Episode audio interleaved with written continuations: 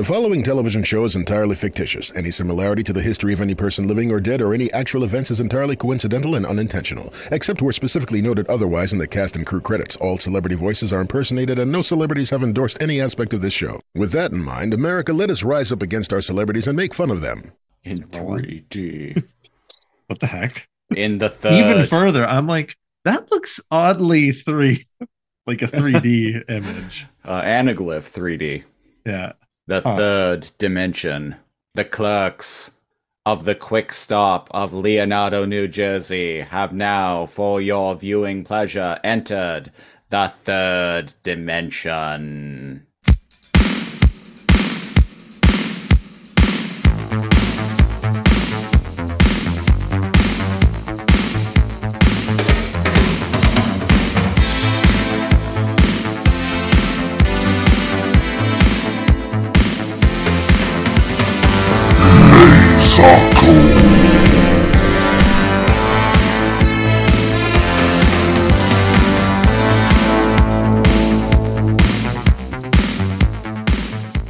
Welcome, Quick Stoppers, to episode 65 of the Lazor Comb Podcast, the show where we comb through random episodes of classic television with a fine tooth laser. I am, as always, the Siege, one of your hosts. And I'm your other host, Neo Kal. And we've uh, we've taken a bit about uh, I think about a month or so off from this show, but we're we're back. We're back, baby. We're back in 3D. We're back and ready to attack in all three dimensions, and even some other dimensions that we may not know about, or that we, We- may know we- about, eh, but you don't. But you don't. That's We that's- can't interact with those dimensions and we can't prove them. but we know they're there. Uh, no. Ow. Uh, this week on the Lazor Comb podcast, we are talking about a show that uh, was has always kind of been high on my list of TV shows to talk about on this very podcast, and it's a little show called Clerks: The Animated Series.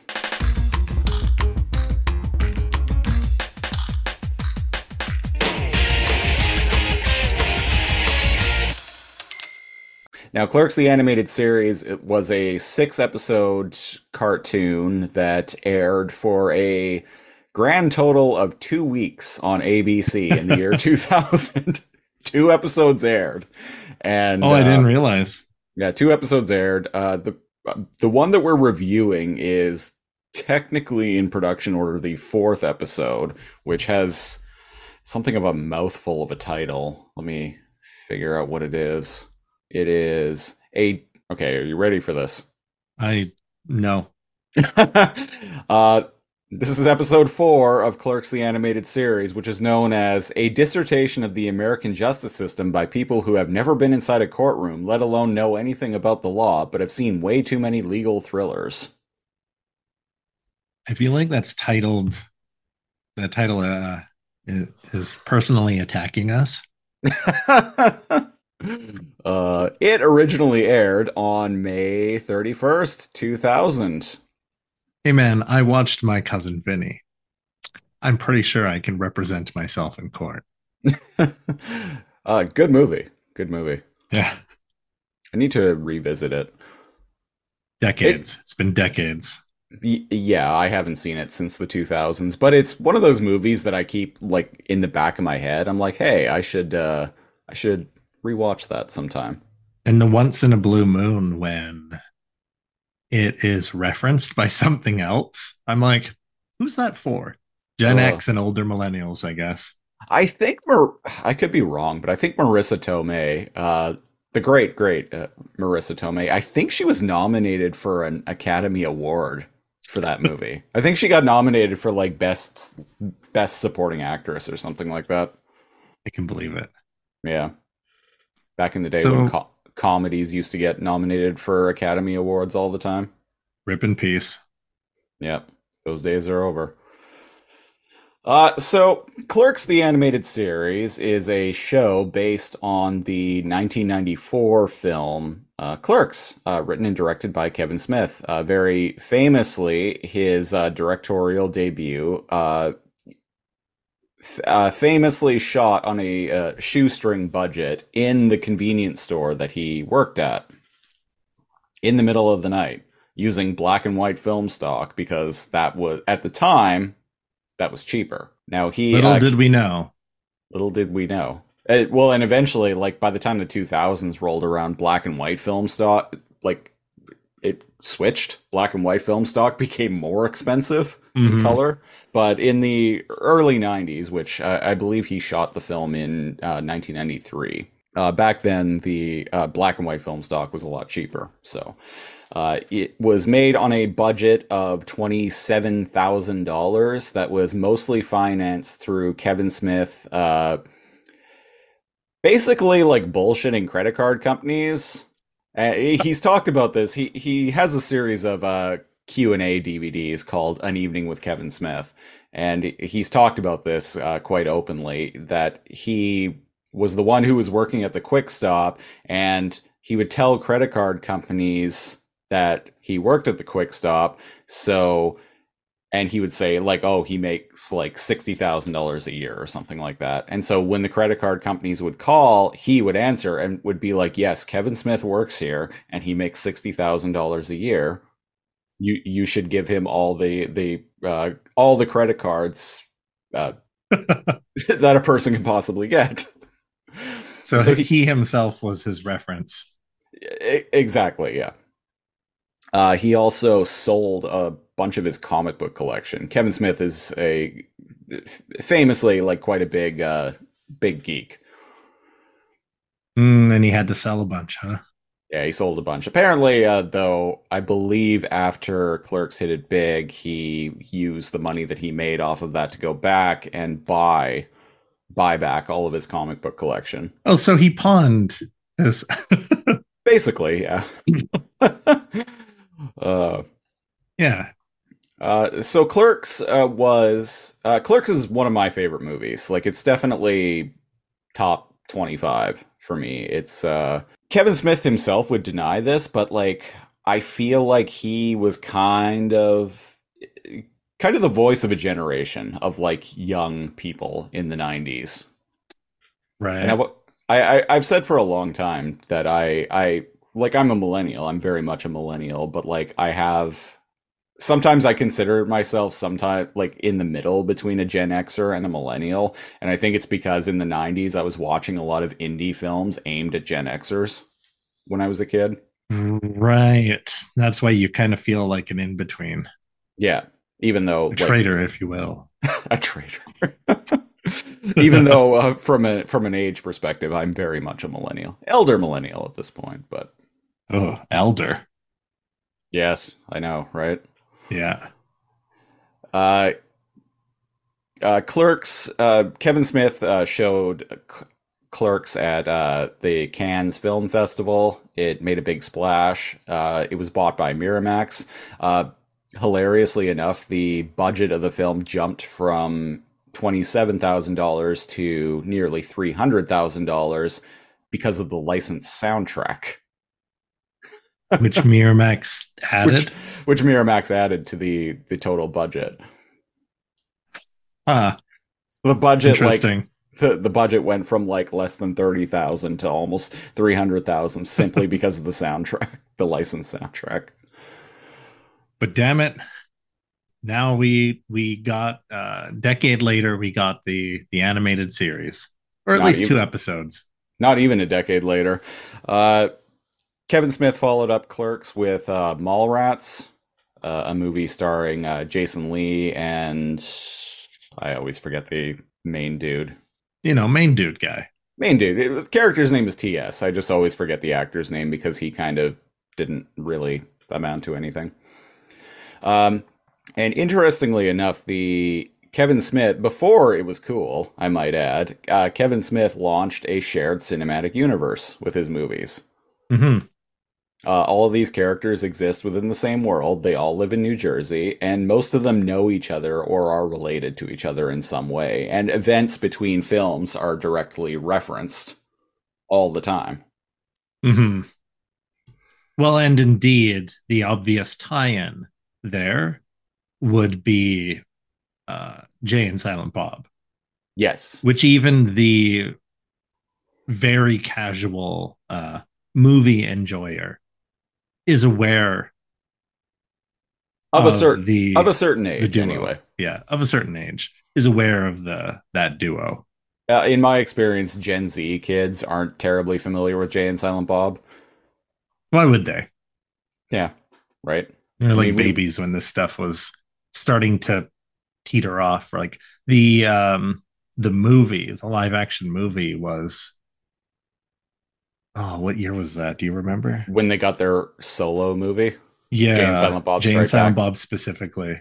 Yeah, yeah. Jay and Silent Bob Strike Back came out in 2001. That was the f- Wow, one. Yeah. fifth film in the uh, what is known as the View Askew universe. because Kevin Smith's production company was called View Askew Productions. So the shared uh, cinematic universe of Jay and Silent Bob and Randall and Dante and the Quick Stop and et cetera, et cetera, et cetera is known as the View Askew universe. nice. But yeah, the they either weren't born or were Gen Z was either not born or were babies at Right. that time. So Yeah. Uh, so Mallrats was followed up with uh, Mallrats, which was a complete box office failure, by the way. Uh, oh, I didn't know that. Clerks was a big uh, indie darling, made uh, a ton of money at the box office, but it also, because its budget was so small, it it's all about profit margins. So it's like if a movie costs three hundred thousand dollars and makes ten million dollars, that's tech that's technically way more successful than a movie that costs forty million dollars and only makes fifty million. Right. Right. Uh, yeah. So uh, Mallrats completely bombed at the box office. Uh, Kevin Smith followed that up with Chasing Amy, a movie that was made on a I think two hundred and fifty thousand dollar budget, uh, which was pretty much nothing. But that's the budget that he took because he wanted to cast his friends in as the lead roles. He wanted to cast Jason Lee, and Ben Affleck, two of his best friends, and his girlfriend at the time, uh, Joey Lauren Adams. And the, okay, okay. the the concession uh, was f- in exchange for from uh, Harvey Weinstein, uh, now disgraced uh, film producer. But uh, the concession from Harvey Weinstein was that if he wanted to make a movie with it with his friends, he had to agree to take a like shockingly low budget, and so Kevin Smith went for it.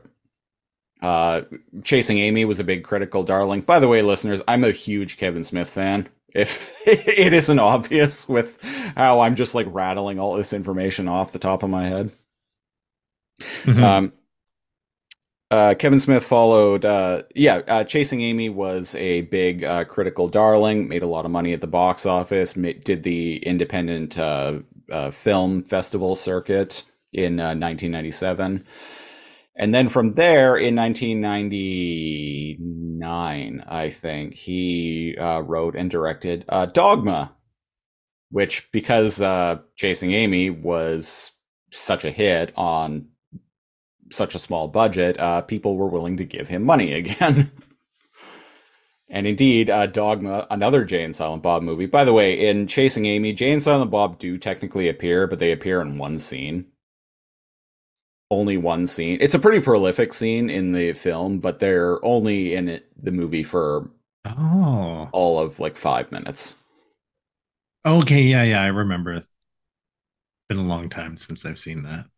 Right. Yeah, yeah, I remember the scene. Yeah, yeah. It's a scene in the Oh restaurant. yeah, they're only briefly in it. Yeah, it's a scene in a restaurant where uh, Silent Bob uh, decides to go on a big, ironically enough, decides to go on a big monologue uh, that convinces, he, uh, helps Ben Affleck's character, who had been struggling with the fact that he was in love with a lesbian. Uh, it gives him perspective on things. It's also been a long time since I've seen the movie too. Yeah, and that was kind of like that that that character break is became part of the character where once per movie or whichever they'll say something like really profound and to the point because he needs to speak up. Even in the fir- uh, the very first film, uh, Clerks, Jay uh, or Silent Bob does say something like right at the end of the movie, and it's something that's profound and helps the uh, uh, Dante, the main character of the movie, uh, gain a new perspective on things. Basically, that's kind of Silent Bob's mo for the Mhm. most part. Except in Jay and Silent Bob Strike Back, which the one time he speaks up, he just basically just insults Jay. yeah, basically freaks out at him. Yeah, it freaks out at him. Kind of liked that, but yeah, you're right. That's his frustrations with Jay just mounted up Yeah. at that point. Uh, so, um, Dogma was a pretty big hit, uh, and that was followed up with uh, Jay and Silent Bob Strike Back, which was a relative monster hit. Like that was a Really? mo- that was a re- uh, that was a movie that like when we were teenagers that like everyone I knew watched Jay and Silent Bob Strike Back, even if they didn't hadn't seen any of the other uh, Kevin Smith films. Like they, everyone I knew was all about Jay and Silent Bob Strike Back. And then I, same. yeah, isn't that weird? yeah. And then I had to be the contrarian and be like, oh, this is actually, I've seen them all, and this is actually the worst one. Uh, grossed 30, 30 million US, 3.7 for a worldwide total of 33.8 million. That's just at the box office. Kevin Smith's films uh, at the time had a tendency to uh, be huge successes on home video. That, hmm oh, right, that's box office. And the Yeah. budget was 22 million. So, Yeah, it was not a, bad, a not bad. big hit on DVD. hmm Yeah, I think, I think I had it on, at, had it at least once on DVD. I definitely did back in Yeah. the day. Yeah. Uh, that was supposed to be the end of the View View Askew universe. Kevin Smith moved on to making a uh, um, a romantic comedy starring Ben Affleck called Jersey Girl that completely bombed. I've never seen it to this day. Neither I've, have I. I've No. heard it's not very good. And that was born out of uh, uh, Ben Affleck. I forgot Affleck. that was even him. Yeah. Yeah, Ben Affleck. Right. Basically, he said to Kevin Smith because they're not friends anymore for one reason or another, but they were still really good friends at the time. And Ben Affleck had said to Kevin Smith, he's like, "Hey, I really want you to write me something like uh, like Chasing Amy again."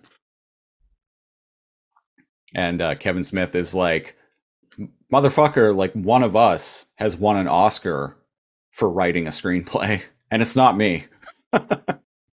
Because at the time, Ben Aff- Ben Affleck had won um, an Oscar for uh, co-writing Good Will Hunting.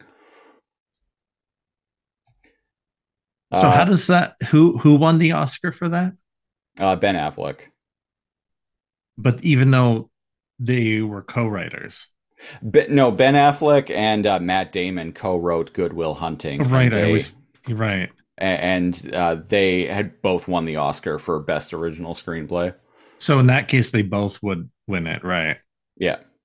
But uh, Ben Affleck was like hounding Kevin Smith. He's like, write me, write me a really good script. Write me something like, uh, like Chasing Amy again. I really want uh, to do another movie like Chasing Amy. And Kevin Smith is like, motherfucker, one of us, one of us has won an Oscar for screenwriting, and it's not me. And yet right? he did it anyway. yourself. He did it anyway. Uh, that wasn't a terribly big success. Uh, I, he I forgot about that to be honest. He followed that up with in 2006 with uh, Clerks 2, a sequel to Clerks. Uh, and when now- was that? 2006. Now in color. Uh, Jay and And Sil- that Randall was and after the animated series? Yep. 2006, right. Um, Clerks 2 uh, came out in 2006. Uh, now in living color, Randall and Dante, Jo- uh, Jay and Silent Bob are back. This time joined by Rosario Dawson as well. You know what? I fucking like Clerks 2. I think uh, Clerks 2 is Kevin Smith's best film overall. I, I think at that Oh, point, I was I was waiting for you to be like and like disagree with me. No, I like fundamentally it is the funniest one of the funniest comedies I've ever seen. I think Clerks 2 represents kind of the culmination of uh, everything that Kevin Smith had done up to that point. The, the comedy, the witty banter, the back and the uh, The back and writing forth. can't be denied. The back and forth Man. between Randall and Dante. uh, it's it takes the wit of something like Clerks and Mallrats and the heart of something like Chasing Amy and puts it all together. And do you know how easy and how easy it is to fuck up the oh, man? They're trying to fit like a romance arc in this comedy, and it just Right. kind of sits in the background, and you don't care about it. You know it's there, but whatever. Like you need to get parents, or you need to get like you need to appeal to like some sort of crowd or whatever. But um, I don't know. It it works in that because um she's included in the main cast and she's part of the comedy. She's not just like the I don't remember the character's name.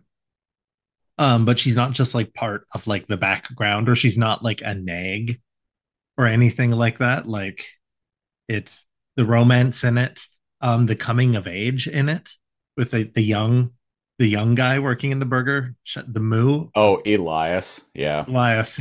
yeah. Um, man, it I don't know, it works. And Which just the idea of the same thing with clerks, the idea of people coming and going, making um um man, my sorry, my brain's off today. Uh when people make an appearance and like comedians or actors just make a brief appearance cameo. Oh, cameo, yeah. yeah, the there are tons of cameos cameos in Clerks 2.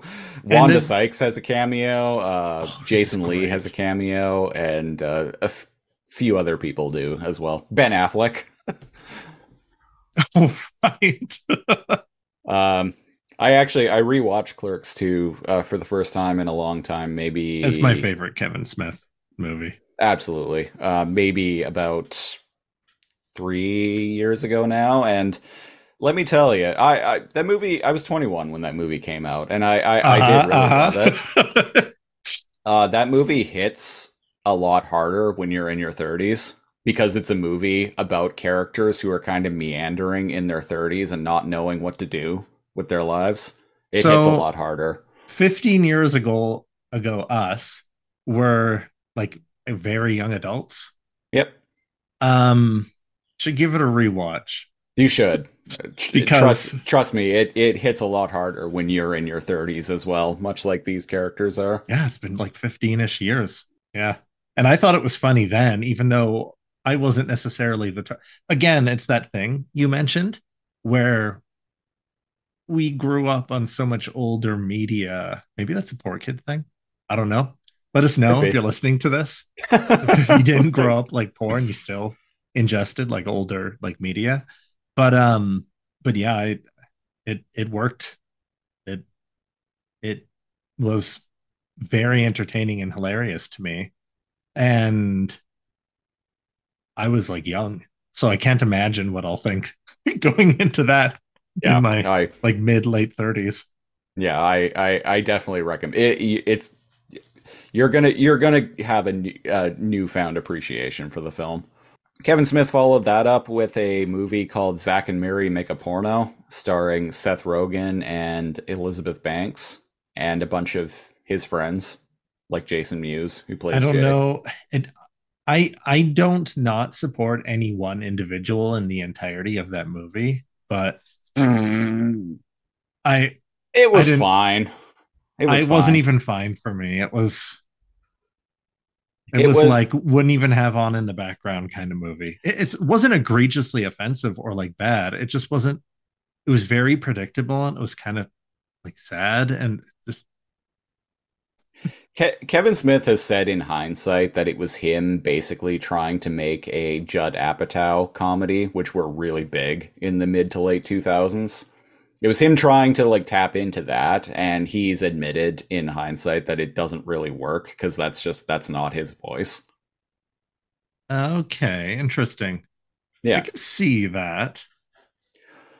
Uh, from there, Kevin Smith did a movie called Red State, which is a thriller based on the in kind of loosely inspired by the Westboro Baptist Church. Red State's actually pretty good. I've never seen it. Um, af- he also uh, directed a movie that he didn't write called Cop Out, starring Bruce Willis. That is complete dog shit.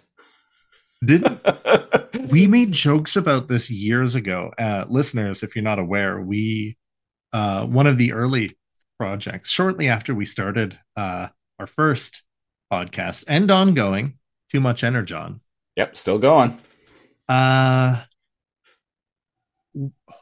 how did Cop Out come out? Was it was it on our reboot podcast? I have no idea at this point. For for all I know, it could have been something that we just like shit talked on like a per- random preamble or something. I think yeah, I, I think you had brought it up and brought up like watching it, and you were you just like went off about it and you like shared a clip or something, and I was like, is this real? Like it almost seemed seemed it almost seemed parody esque, except that a parody would have been better. Yeah. right. Like if it was a parody with Bruce Willis, it would have been funny, but it's not. No. And it, it, according to Kevin Smith as well, like um Cop Out, like it's a movie he didn't write. It was he, it was work for hire for him. The only reason he did it basically was because uh, directed it was because he wanted to meet Bruce Willis. As one uh, does. Uh, and then his reaction immediately after that was never meet your heroes. Because uh, he did not have a good experience working with Bruce Willis. Which I'm like, well, that's unfortunate. Uh, throughout the 2010s, Kevin Smith made a whole slew of like weird, like horror esque, horror inspired movies like Tusk and like weird, dumb comedies with Tusk his. was him? Yeah. Huh. Dumb comedies with his daughter, like Yoga Hosers. Uh, these are all movies that I have never bothered with just because I've the reception to them was so negative. There was also a Jay and Silent Bob animated movie that came out in 2014, uh, which is called Jay and Silent Bob's Groovy Cartoon Movie. Uh, it's quite bad. I watched it once on Netflix like a decade ago, and uh, maybe I'll revisit it at some point, but um, I'm not terribly motivated to do so. The art style doesn't um, bring me joy. No, the animation, everything about the movie is terrible. Back in 2019, Kevin Smith released uh, a film called uh, Jay and Silent Bob Reboot, which deals with Jay and Silent Bob finding out that the so in Jay and Silent Bob Strike Back, the like crux of that movie was that they find out that a comic book that was created by the by Ben Affleck's character in Chasing Amy called Bluntman and Chronic that was yeah. based on them that there was going to be a movie uh, made uh, based on it and they don't like this because people are like shit talking them on the internet. So they go on a quest to Hollywood to stop bl- the Bluntman and Chronic movie from being made. But isn't that the movie? That yes. Was, like, wasn't that Strike Back? That that was Strike Back. So that was the plot of Strike Back. Now, Jay and Silent Bob reboot is about they find out that Blunt, the Bluntman and Chronic movie that does end up getting made is going to be remade and so they decide that they need to stop the remake from happening. Um, Jay and Silent Bob reboot. I, I was talking about this to a uh, coworker of mine who was a Gen Z kid. Uh, and he he was like, "Oh, uh, yeah, you know, like I've seen Clerks, but like that's the only Kevin Smith movie I've seen. Like, is Jay and Silent Bob reboot any good?" And how I described it was, I'm like, now, imagine you're sitting around with a bunch of old friends of yours, like drinking beers, maybe getting stoned or whatever, like having a good time, reminiscing about the old days, referencing old jokes, etc., etc., etc. Now, it sounds like a good time, right? Now, imagine you're yeah. in a room. Now, imagine you're in a room with your dad and his buddies who are doing that. Your enjoyment, which is literally the worst exactly. Your enjoyment of jay and silent bob reboot is entirely dependent on having like baked in like memories and uh, affection for all of these characters. If you don't have that this movie is going to mean nothing to you. And indeed even on that level it's not terribly great. But it and... is it, it's fun to catch up with all of these like characters again after 20 years though. Yeah and the characters and the actors and their their aging and yeah uh, recovery from certain addictions, you know, all that, Yeah, all Jason that good stuff. Jason Mewes, who plays Jay, has uh, uh, very famously had uh, pretty severe substance abuse issues over the years, including like Mhm. heroin. You can see it how it's affected him, and the acting chops just aren't aren't there as much. But uh, Most uh, it's most recently, Kevin Smith released uh, Clerks Three, which how did I erase that from my memory? came out last year, I think, in 2022. Processing data. Clerks 3 is about uh, Randall has a heart attack and almost dies, which, uh, for those unfamiliar, Kevin Smith a few years ago uh, famously like had a heart attack and almost died. And it actually like got him to turn his life around. Like he lost like a bunch of weight. Kevin smith had always been a fairly large individual. Uh, he lost weight like went vegan um, uh, stopped drinking. Like he uh, really turned things it, it, it scared him into like turning things around. So he incorporated that into the plot of clerks 3 and so in clerks 3 randall has a major major heart attack almost dies and he starts to question like what his life has been all about and decides to shoot a movie about his life set in the quick stop. So it's kind of meta. Which uh this it is anime kind of meta. it is kind of meta. Uh clerks 3 isn't great. It it has its moments but it's um Kev, Kevin Smith just doesn't have the voice that he used to in my opinion like he just he he doesn't have it as a storyteller anymore but uh Maybe plot- he made it for himself. I, I think that's what he did. He made it for him and his friends. It- he he made it as like a semi autobiographical like reflection on his own career, which you know all the power. Which is how it started. yeah Like it kind of started with him making a movie about himself, and right yeah oh, it was a big, big oof in the box office, huh? yeah.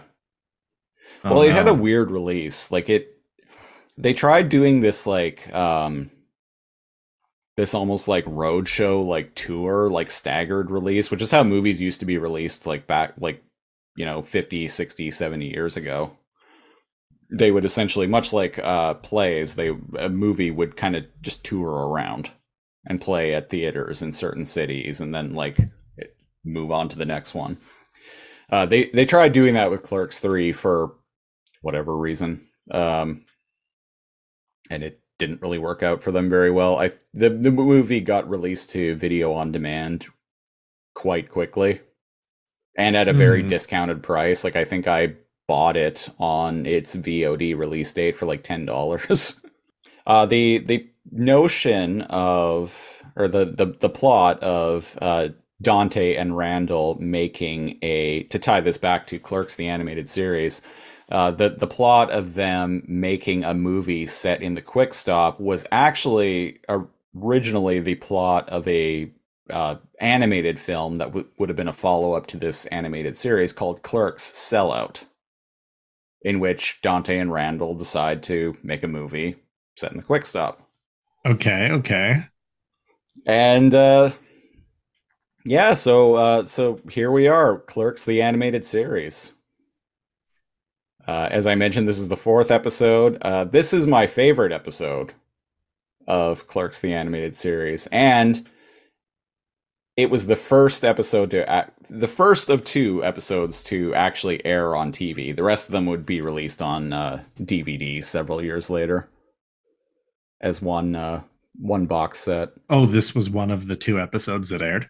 Yeah, this was the first one that aired, even though it was the fourth one in production order. Which, this being my favorite episode, I can understand why the network chose to air this one first, because it's, in my opinion, it's the the best episode of the set. Well, I'm glad we we landed on it because uh you know what? Uh I actually laughed Yeah, during this like multiple times. And usually some a comedy cartoon gets me to go, huh, like one or two times, but like about a handful of times, I was actually laughing. Nice. Yeah, out loud. And I was like, oh wow. There there's that normal dated stuff, like when they're like, oh man, that's that's gay. Or like something, but it's like Yeah, I mean it I, wasn't like, greatly like offensive, but like it is a thing of its time. yeah, I, I I was 15 when this episode aired, so like a lot of the the dated humor in it, like I'm kind of fine with just cuz it's that was that th- those were like the humor sensibilities of the day. hmm And it, it was like it's barely noticeable. Like if you're not paying attention, you don't even like catch it. Right. Yeah. So, uh, speaking on rolling episodes, uh, for the listeners, uh, because we actually didn't on the last episode of the Lazor Comb podcast, we didn't pick a show that we were going to talk about next, and thus didn't put it through the old random number generator. Uh, off air, Kal actually for the rolled Oh, a yeah. physical D6. yeah, I, I just grabbed one of my D and D dice sets Yeah, and just phys- rolled a D6. a physical six-sided die, and he landed on uh, four, which I was stoked about because, as I mentioned, this is this is my favorite episode of Clerks. Uh, so to get into uh, uh, recapping the episode, um, the episode opens with a uh, disagreement between Randall and Dante, basically, where uh, and Randall and Dante being the titular clerks of the series. Uh, a disagreement between them where uh, Randall, who works at the video store, Dante, who works at the convenience store, uh, Randall, Dante says to Randall after Randall is like talking about how basically how easy he has it at the video store that uh, it, it- comes down to you could never uh, uh, handle working at the quick stop. You could never handle working at the video store. And uh, so they decide to switch shifts for the next day. And uh, immediately like uh, uh, just utter calamity happens. Like randall calls up dante uh, one minute before opening and is like uh, i you know dante i'm just calling to tell you that that uh, like I, I I have this completely covered, but I need you to swear me in as Lord and Master of the Quick Stop.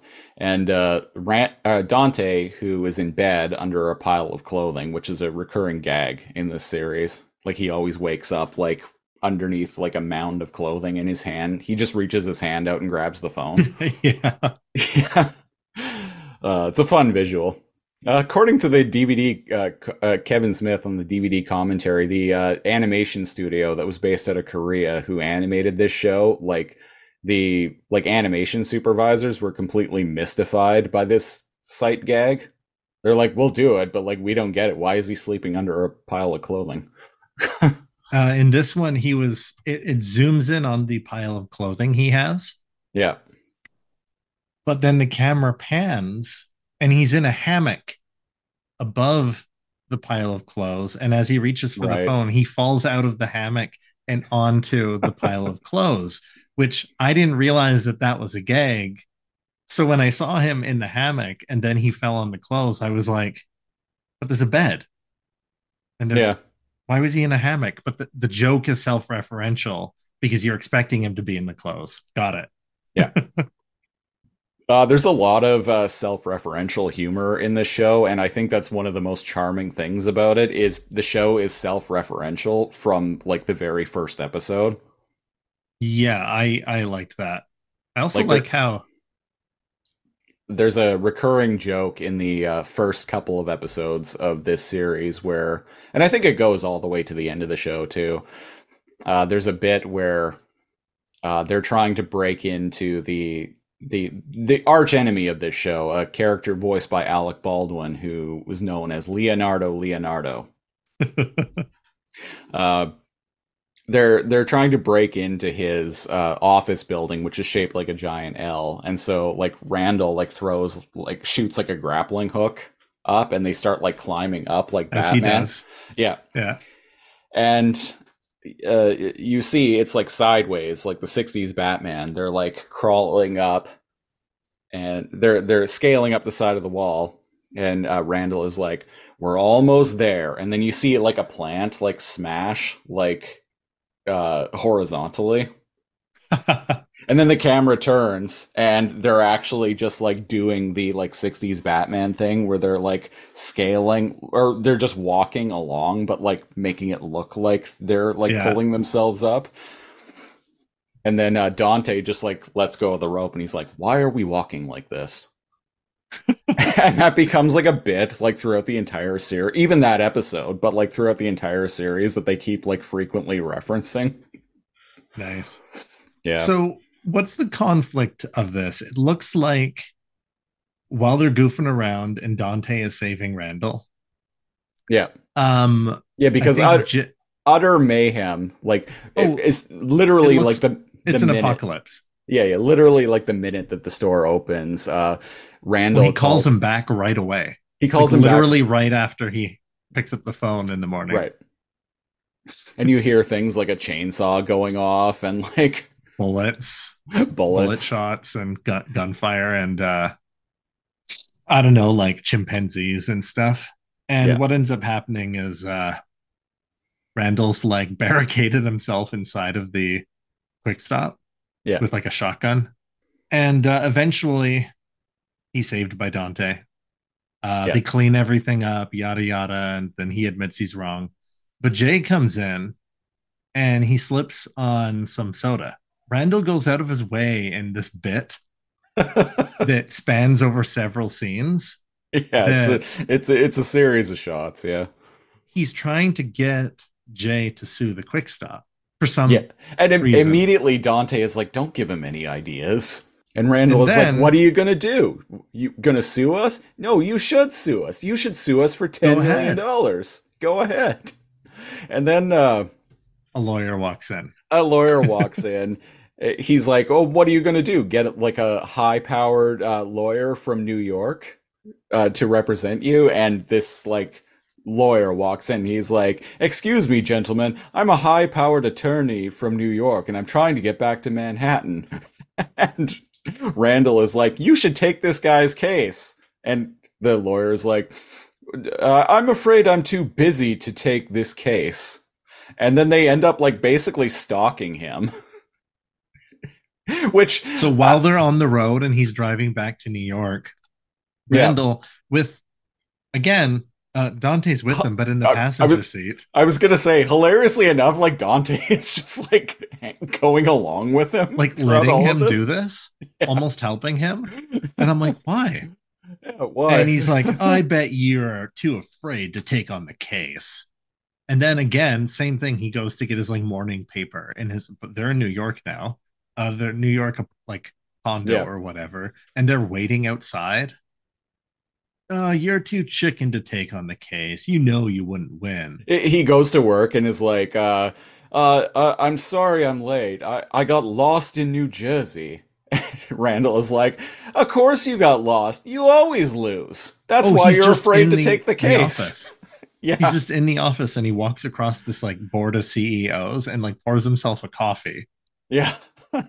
the sight gags in this um if you like the like the kind of random scene gags in family guy this is w- way better done like Yeah. the, the random sight gags in this is so much better than other uh than other kind of uh like those standalone jokes that family guy made famous Yeah. for also being bad. Um, but this does it like really well. Like Randall just being in the office Yeah. for for some reason. The same thing with them outside, and he's yelling like, "Take the case, take the case." There's just a crowd of people outside who are like chanting with him for, yeah. for some reason. I, I laughed at that. Uh, and then so he's like, fine, I'll take the case. Or he's like, fine, I've decided that I will represent uh, Jay in suing the Quick Stop and Dante for $10 million. And, and, then uh, Dante's like, hey, And th- then we cut to the the courtroom, and we hear the people's court. The pe- it's the people's court. Do do do do. yeah, and we we get There's like a people's thing. Yeah. yeah, very very much so, and and we get like a people's court uh, style introduction where it's like this is the plaintiff, Jay, also known as the letter J. yeah. he is suing uh, Dante Hicks and the quick, or he, it's like he uh, alleges that uh, uh, Dante Hicks poured like magical liquid on the floor that caused him to slip. I'm paraphrasing heavily. Also, when Jay like slips and falls first, it- he lands on the ground. And Oh, his back first at the quick stop. back at the quick stop, his first reaction is, "I think that stuff just kicked in, Silent Bob." Which No, you just slipped on some soda. Yeah. Uh, but yeah, so the the People's Court narrator is like, uh, he is suing uh, Dante Hicks, and this also made me laugh. Quick Stop Enterprises for ten for ten million dollars. Uh, Uh, so uh, so uh, and then is all in- rise for so Dante all rise is for the honored uh, judge. uh, Dante is in court and uh, they're like, "Oh, well, do you have a lawyer?" And he's like, "Oh, the boss said he would send one o- one over right away." And then Randall is like, "It's me. I'm your lawyer." He's like, "But you're not a lawyer." And Randall says something to the effect of, "Anyone who passes the bar in the state of Virginia uh, can represent uh, ca- can represent a client in court." And I like this recurring joke. and they're like, well, and the the law, uh, Jay's lawyer is like, uh, sir, uh, we're pretty sure he's not a lawyer, and we're reasonably sure that this is not Virginia. We're reasonably sure that this is not Virginia. and That's- that that joke is made Yeah, um, later on that um, alludes to the actions or the course of events may or may not have been held in Virginia. And I don't know why that the recurring jokes are just enough to to be funny for me. Like everything's balanced really well. The the com the writing for the dialogue in this. And so the bailiff is like, all rise for the honorable Judge Reinhold, and everyone starts laughing, and she's like, show some respect for Judge Reinhold, which, um. Judge Reinhold, uh, character act, veteran character actor. I love Oh, yeah. Judge Reinhold. Great. oh, there's even like a reference to like Fast Times at Ridgemont High. Yeah, which was one of his And- first roles. Yeah. Yeah. He's like a, one of the main characters in in Fast Times at Ridgemont High. Yep. Uh, he was also in uh, the Beverly Hills Cop films, which that will come up later. Oh boy, does that come up later. Don't go. I had that dream again. but yeah, so uh, Judge Reinhold, uh, the character in this um, in this uh, episode, is voiced by Judge Reinhold himself. And yeah, Judge Reinhold, Fast Times at Ridgemont High, Beverly Hills Cop. Uh, he played uh, the uh, psychiatrist, like second husband in The Santa Claus. Oh yeah, yeah. Yeah, yeah. And uh yeah, yeah, great character. Absolutely great character actor. I fucking love Judge Reinhold. I always have.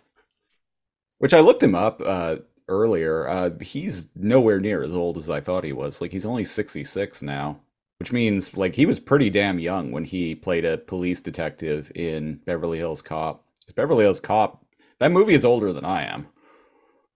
Yeah, what Like when is that? Like 82? 84. 84? Yeah. So Yeah. it's like, yeah, Wow. so it's like a 40 year old film at this point. So he was like in his early Oh, to yeah. mid 20s. Damn. Yeah. Uh, anyway, and uh, so we get introduced to the jury, which is, for whatever fucking reason, is like the NBA All Star team. Yeah, Uh, it's um It's like Charles Barkley and like Patrick Ewing and uh, a bunch of other people. Allen Yeah. Iverson. yeah. Very big, big basketball stars in the. They even uh, make a reference. They're like, "Oh, where's the the white guy on the team?" I can't remember. Yeah. I don't know anything about sports people except for like the big names. I right? just like Charles remember. Barkley and yeah, I yeah, I just remember all of these names from the time, like hearing Exactly. they, they they they were like superstar NBA players at the time. So even though I wasn't super into basketball, like we all watched Space Jam. we all watched Space Jam, Yeah, and they were like on commercials all the time and Oh, yeah. whatnot, and they voiced themselves in this show. And they did. Yeah. Weird, but There, there's also a recurring gag throughout the series of Charles Barkley uh, trying to do PSAs at the end of certain episodes, and Jay and Silent Bob like beating him up for it. I don't know why, but uh, uh, yeah. So uh, uh, Dante's like takeaway immediately, not not being bewildered by the fact that the jury is like the NBA 1999 NBA All-Star team basically. His big takeaway is that the entire jury is black. yeah. like And then at some point, while they're like meeting him and Randall, uh, who do they go to for advice? Oh, they have a friend who like works in a junkyard. Th- they're it's their friend uh Lando. So Lando, who's I- fight, who's wearing a police like dog training outfit. Yep. So I, I'm like, is he a police officer? Why is he? Maybe he's training his junkyard dogs. But he's being attacked by all these dogs and he says he just yells out, "Woman, what's with the dogs, woman?" I even with no context, I was I was laughing at that. And then he waddles because he's wearing all this huge padded stuff. He waddles over to the chain link fence while he's still being attacked by the, Yeah. the dogs to give So- them advice. And I get the the impression that this is the uh side character, like the the wizened, like old, like uh um mentor or something like character. I'm not sure what their the relationship is with him because they go to him for advice. Maybe they just go to him for advice because he's their their only black friend. So in the episode prior to this, in production order, the third episode, uh, they it, it opens with a fake like letters segment, which was big on like TV in like the eighties, Yeah. people doing letters segments. Uh, so it uh, the episode before this opens with this fake letters segment, and uh, the first letter that they get is someone being like, "Hey, why why aren't there any women on the show? Like, are you afraid of women?" And they're like, "Well, great letter. Toss it away." and then the next letter is like, "Where are all the women?" And he's like, uh, "Well, uh, where are all the women? Are are you afraid of women?" Yes. Tosses it away. Randall's like, "You read one."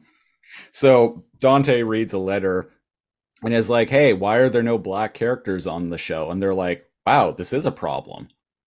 We got to do something about this." So, Okay. Okay. And that's why. so uh, let uh, to solve this like glaring issue, let us uh, I- introduce you to our new black character, Lando. And coincidentally, in the following episode, the entire black jury. And Randall is like, uh, uh, "Hey, Lando, say what up, yo." And Lando responds with, "Hello." Hello. and so, it, okay, so that makes sense. And that was Yeah. episode three in production. That was episode three. There's also a bit later in that episode too, where they're like, uh, "Oh, we need to fly a helicopter. Oh, we know just the uh, we know just the person to do it, Lando." And then Lando is like, "Ready when you are," and salutes. And they're like, "Not you, the other Lando." And it pans over, and it's this like jock, like white, like blonde haired jock meathead guy, and he's just like, "Yo." Uh, the show is really fucking funny to me. Yeah, I, I have the episode, so I should I should check them out you should. from the beginning. Yeah. Um. So, at also that the flow of it is written very self-aware. Like the fact that it's like, where are the the black characters? And it's like, well, we have one right here. And then in this episode, the entire jury is the all all the the black all-star team. Yeah. Beca- because uh, I guess they were available to do the voices. It's probably Um, like half the budget for this entire series was getting them for this one episode. May- Maybe they're uh, Kevin Smith fans. They just wanted to do it. Could be, yeah. Yeah. Kevin Smith's movie, yeah, we're like He's Kevin all Smith's about like how getting his big in the friends to yeah. getting his friends to uh to act in them, right? And um what do they ask Lando again? Oh, right. They're at the junkyard and they're like, "Hey Lando, how do I get the jury to sympathize with me and like win them over for this?" And then Randall's like, "They're all black, by the way." Yeah, and Lando is like all black jury. Uh jury that's all black. 12 men, one jury, all black. All black. and they're like, hurry it up, Lando. And he's like, well, fellas, you just need to uh, show the jury that you're just like them, that you're one of them, you know? I, I, this is terrible. The, like, what ensues is uh Randall like It's attempting painful. to is attempting It's so painful. it's Randall attempting. It's funny, but it's okay i'm gonna okay. Li- i'm gonna i'm gonna go into this a little bit okay. So listeners, Randall is supposed to be fucking stupid, right? That So that's where I was gonna go. It that's what I was gonna mention. makes and the what he represents on the show is supposed to be stupid Yeah, and or even detestable as anybody that's seen clerks 2 can attest yeah, when he tries to take back a certain phrase because he grew up thinking it meant something different which right. i won't talk about it's it's okay. I'm taking it back. it's okay i'm taking it back he, he's supposed to not he's supposed to be not He's supposed to be a complete idiot and astoundingly insensitive, which he's suppo- er, ignorant and insensitive yeah Yeah. uh, means well but uh, no needs to do better D- does he even mean well does he doesn't a lot of the time. No. When when uh, I mentioned earlier, like I revisited Clerks 2 a few years ago. Um, no he sticks to his guns he and like the way he treats Elias in that movie too, it's like, dude, you're like in your mid 30s and you're picking on a 19 year old. Like when i was on. young yeah when i was It was young funny. i watched this yeah, it was funny when I was young. But but i but thinking back to it now it was like do you think you're cool yeah, you're just picking on a socially awkward teenager, like, and you're in your fucking 30s, man. Like, grow up. yeah and uh well he's uh let's just say he makes things bad for the jury so he goes on a spiel um uh trying to relate Dante to the jury. And what's even funnier about this too is like he's basically trying to relate Dante to like stereotypical like uh low income African American culture, but he's doing it to like literal millionaires. Millionaire sports players. Oh, I you know I didn't even think about that because I was cringing so hard. Now, I, I'm not gonna like recite the things that he says because they are uh, unhealthy stereotypes, but It's un- unhealthy like stereotypes. There's it's crime jokes and like food stamp. He he he's the same as you. He he he steals food stamps from his neighbors one leg at a time and other like stupid shit like that. the I- one thing that is funny is like he ends his spiel with going, "Hey, oh, hey, Hey, oh." oh. From that, I can't, don't even know what song that's from, but apparently, uh, Jeff Anderson, who plays uh, Randall, improved that, and they they thought it was much? so All the jokes are just him going, "Hey." e- ending off his spiel with "Hey, oh."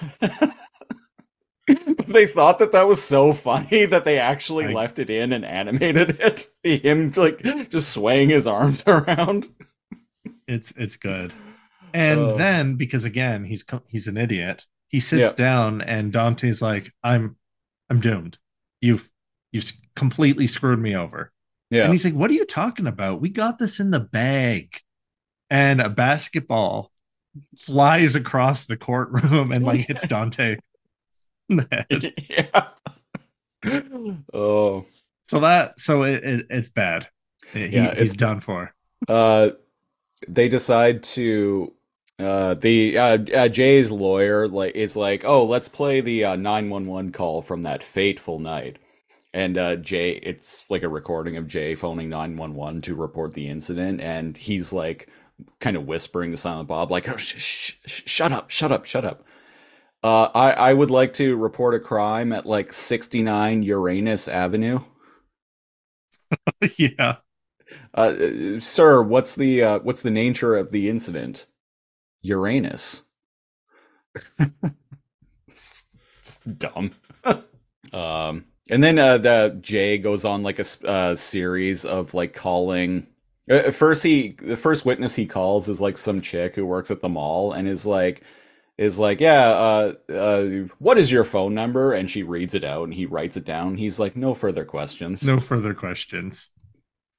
which again like like just showing that like randall is an idiot and is like skeezy What so okay, everybody. There's an ongoing trope that you need to understand about Randall and Dante is that Dante will Dante sticks with and supports Randall even when he's completely screwed over by him time and time and time and time and time and time again. And that's their relationship dynamic. Like he's like what? You can't represent me. But then he does anyway and even but- he never fires his lawyer and represents himself. And that is a good synergy. Sorry that's a good representation of their relationship in right. presumably all the clerks movies. I haven't seen the third one. But the thing with randall though too is randall uh weirdly enough can also kind of be the voice of reason. Like he's not afraid when he's finally like fed up with like dante's shit. He's not afraid to put him in his place that's the thing. Is like it they both like kind of fuck each Yeah. other over in ways. no that's right because randall will actually just call out when dante's being like dumb or or um cowardly or non-committal or yeah very because the uh, the stand-in for the audience is dante. Yeah totally. Um but randall being that childish part of him is also the part that like doesn't let dante settle that is encouraging him to do the projects and to get out of his comfort zone. One of my uh, favorite lines from uh, Clerks 2 is late in the film where they end up in jail because plot reasons. Uh, they they end up in uh, in, in jail, and uh, Dante is talking about like how he doesn't know where his life is going, and Randall basically says that like they've done like a ran- bunch of random. it was bullshit. after the donkey show It was after the Thank donkey. you. Yes. That uh, that they've done like a bunch of random shit just because like Dante feels like he should do like a certain like he should achieve like a certain level of success. And Randall says he's like one time we one semester at college we took criminology for fuck's sake. Like what the fuck were we even studying to be anyway? Batman?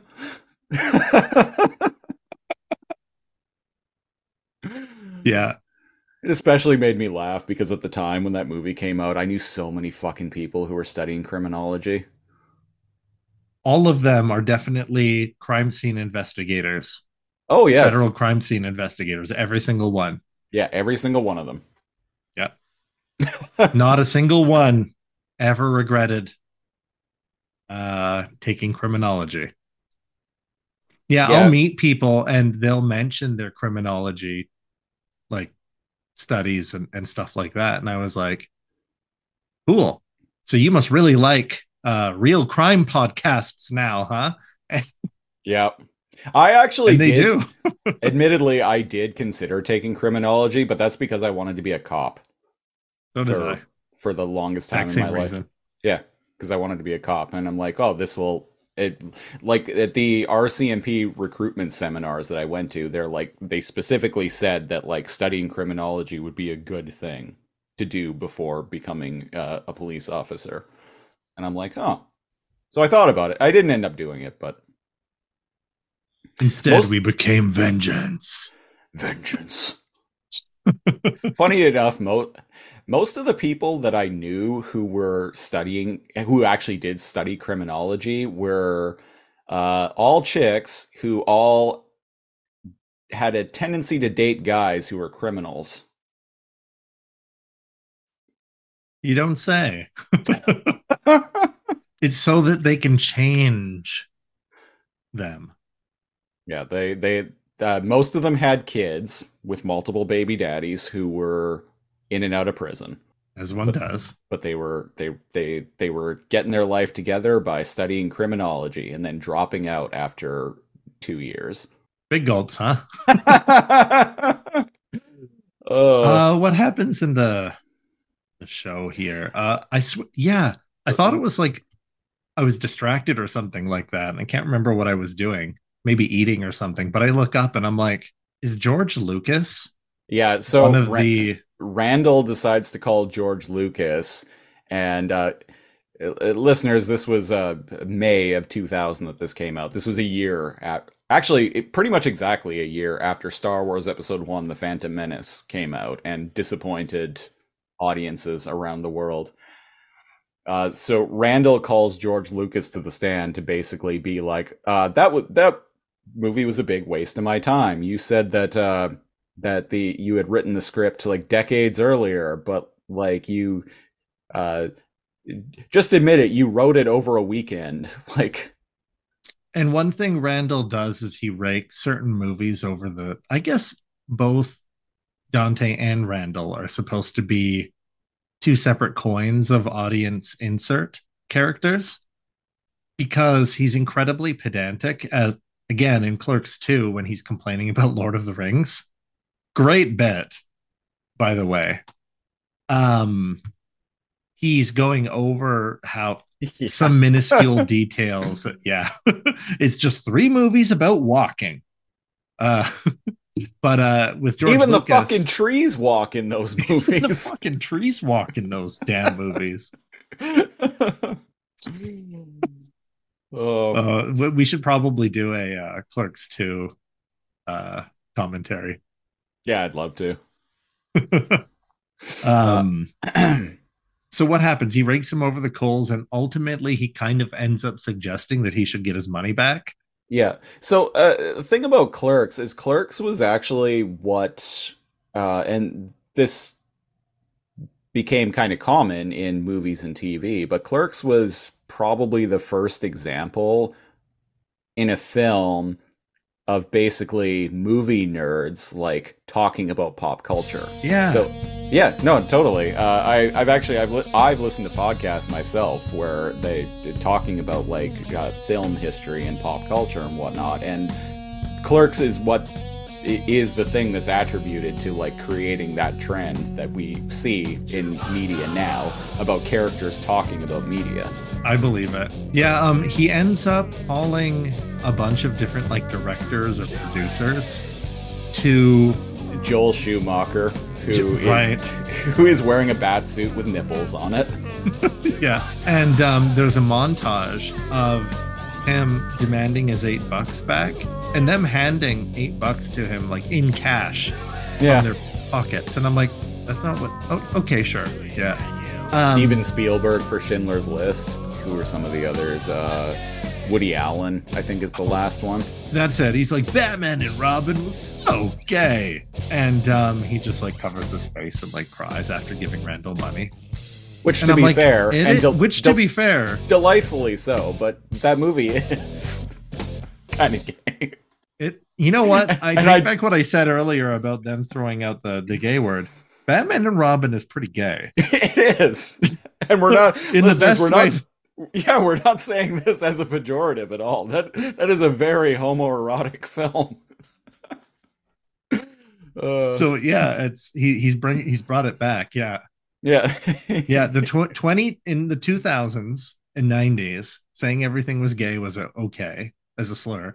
In the 2000s, uh, 10s, it wasn't okay. And now in the 2020s, when we're taking it back and we're being self-aware, no, it's it's fine again. And you know what? I there is not a gayer Batman movie. No. I easily. there, there never will be. and there never will be. And Oh. uh, if you're like listening to this, um, yeah, I challenge you, you, you won't find it. right. Yeah, in, in fact, it, it's almost like a pride like symbol. I'd say. Yeah. Like, I, if it didn't cost like three thousand dollars, man, Batman's latex suit with the nipples. Just I- saying. I, I read an article recently on Slash Film, actually written by Witney Seibold, which uh, listeners I've mentioned. Uh, my favorite podcaster is Bibbs and Witney, F- professional film critics Bibbs and Witney. Witney Seibold writes for uh, Slash Film, and he wrote an article recently uh, that uh, Robert Pattinson, when he was auditioning for the Batman, The Batman. the Batman, he actually wore Val Kilmer's Batman and Rob or Batman Forever suit with the cowl and cape that George Clooney wore in Batman and Robin.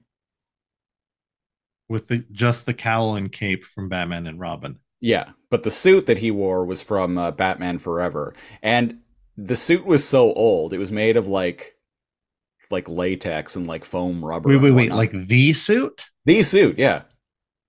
They I guess when you're they just rich and famous, you can just fucking get No, the no. OG suits. No, no. Uh, uh, Warner Brothers just had uh, had all the bat suits on hand, and the one that fit Robert Pattinson the Oh. best was Val Kilmer's suit from Batman Forever. Okay, see, why didn't you lead with that? Because I just assumed he had this, Oh. like a collector. he he owned this. But he was talking about how uh, how gross the suit was because the suit is like you know like twenty five years old at this point. Who knows how many people had and- on too? yeah, it's like got like decades old, like caked in like sweat, and like the suit was falling apart because like because like rubber and latex after like decades like actually starts to disintegrate. So it was like while he was wearing it, it was like breaking apart. Yeah, all the oils and Yeah.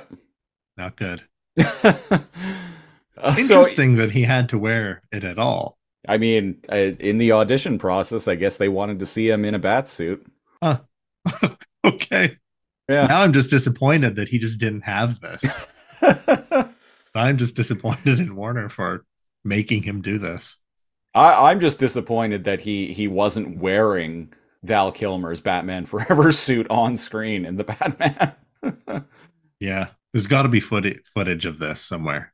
I, I hope th- there's got to be. I hope it comes out someday, much like uh, uh Nicolas Cage's Superman Lives Yes. footage Which actually looks With- with- badass. with him in like the blue like suit with like the neon like Christmas lights running through it and whatnot. Looks sick. In a in a different universe, we have as uh instead of many Batman movies, in that other alternate universe, they're the Superman movies are just as prevalent as Batman movies, but they don't have Batman movies as prevalent in that universe. Yeah. And DC is the one that kicks off the the superhero comic like movie revolution. Well, I mean, they were the first ones to be successful at it.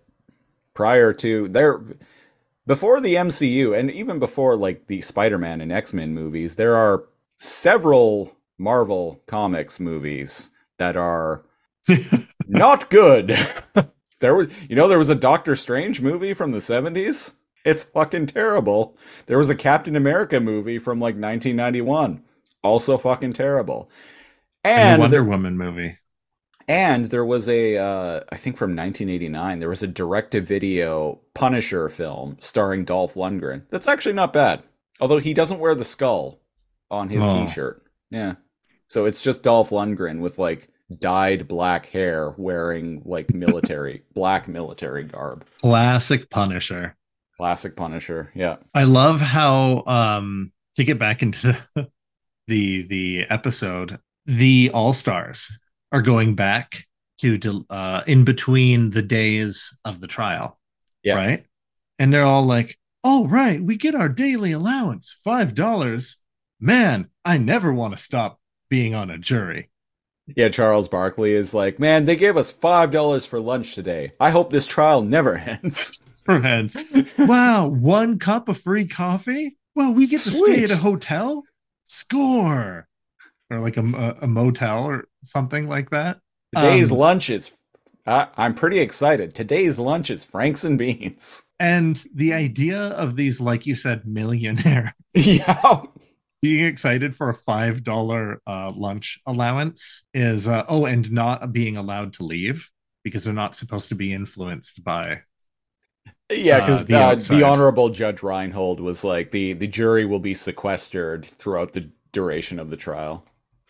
And they're like, wow, we get to stay at a hotel. Sweet.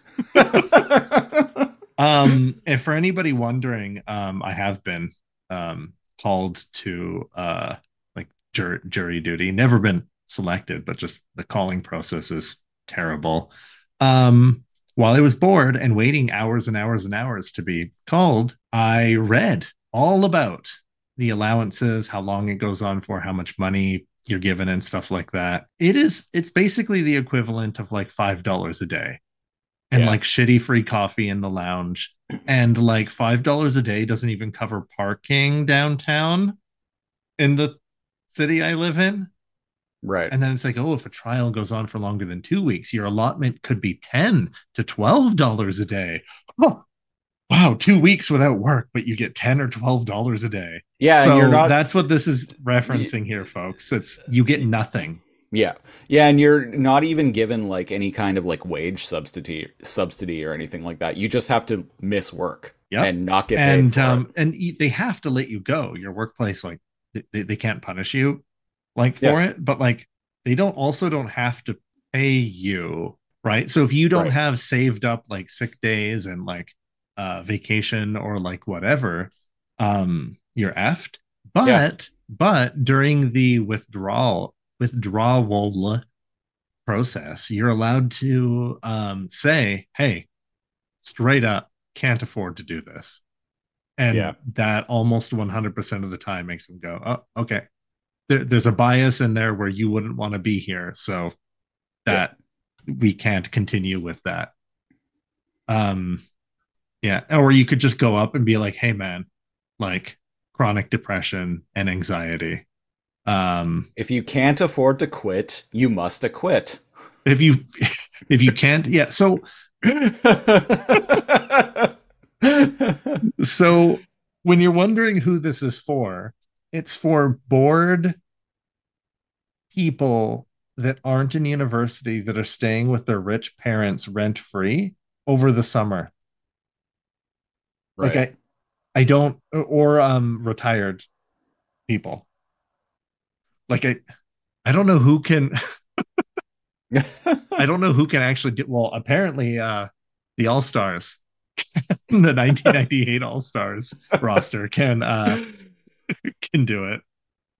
But uh, I forgot yeah, to the ju- mention earlier when they uh, uh when they when they show when the jury shows up, they actually they end like they enter like, basketball all stars, and like there's even There's strobe lights going around. yeah there's uh and there's even a uh, a mascot that follows them, which Oh, is right. literally a dude in a judge's gavel costume.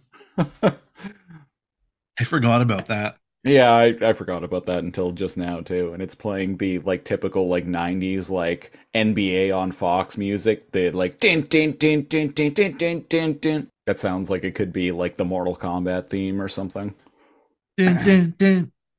Um, and I think it's hilarious. They're talking about the the trial, and they're like, "Man, that Dante guy, he's guilty as hell. Yeah, super guilty, guilty, guilty." And they're in an elevator, right?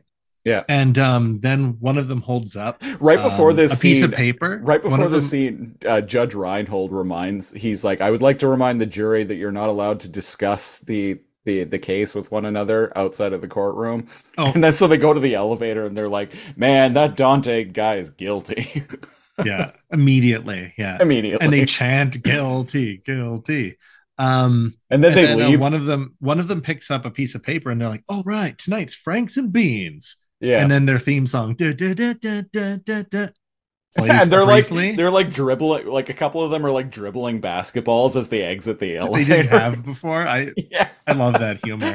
And as they leave, the visual gag, besides the basketballs and the Franks and Beans, again, this is the dialogue is so well written on this show.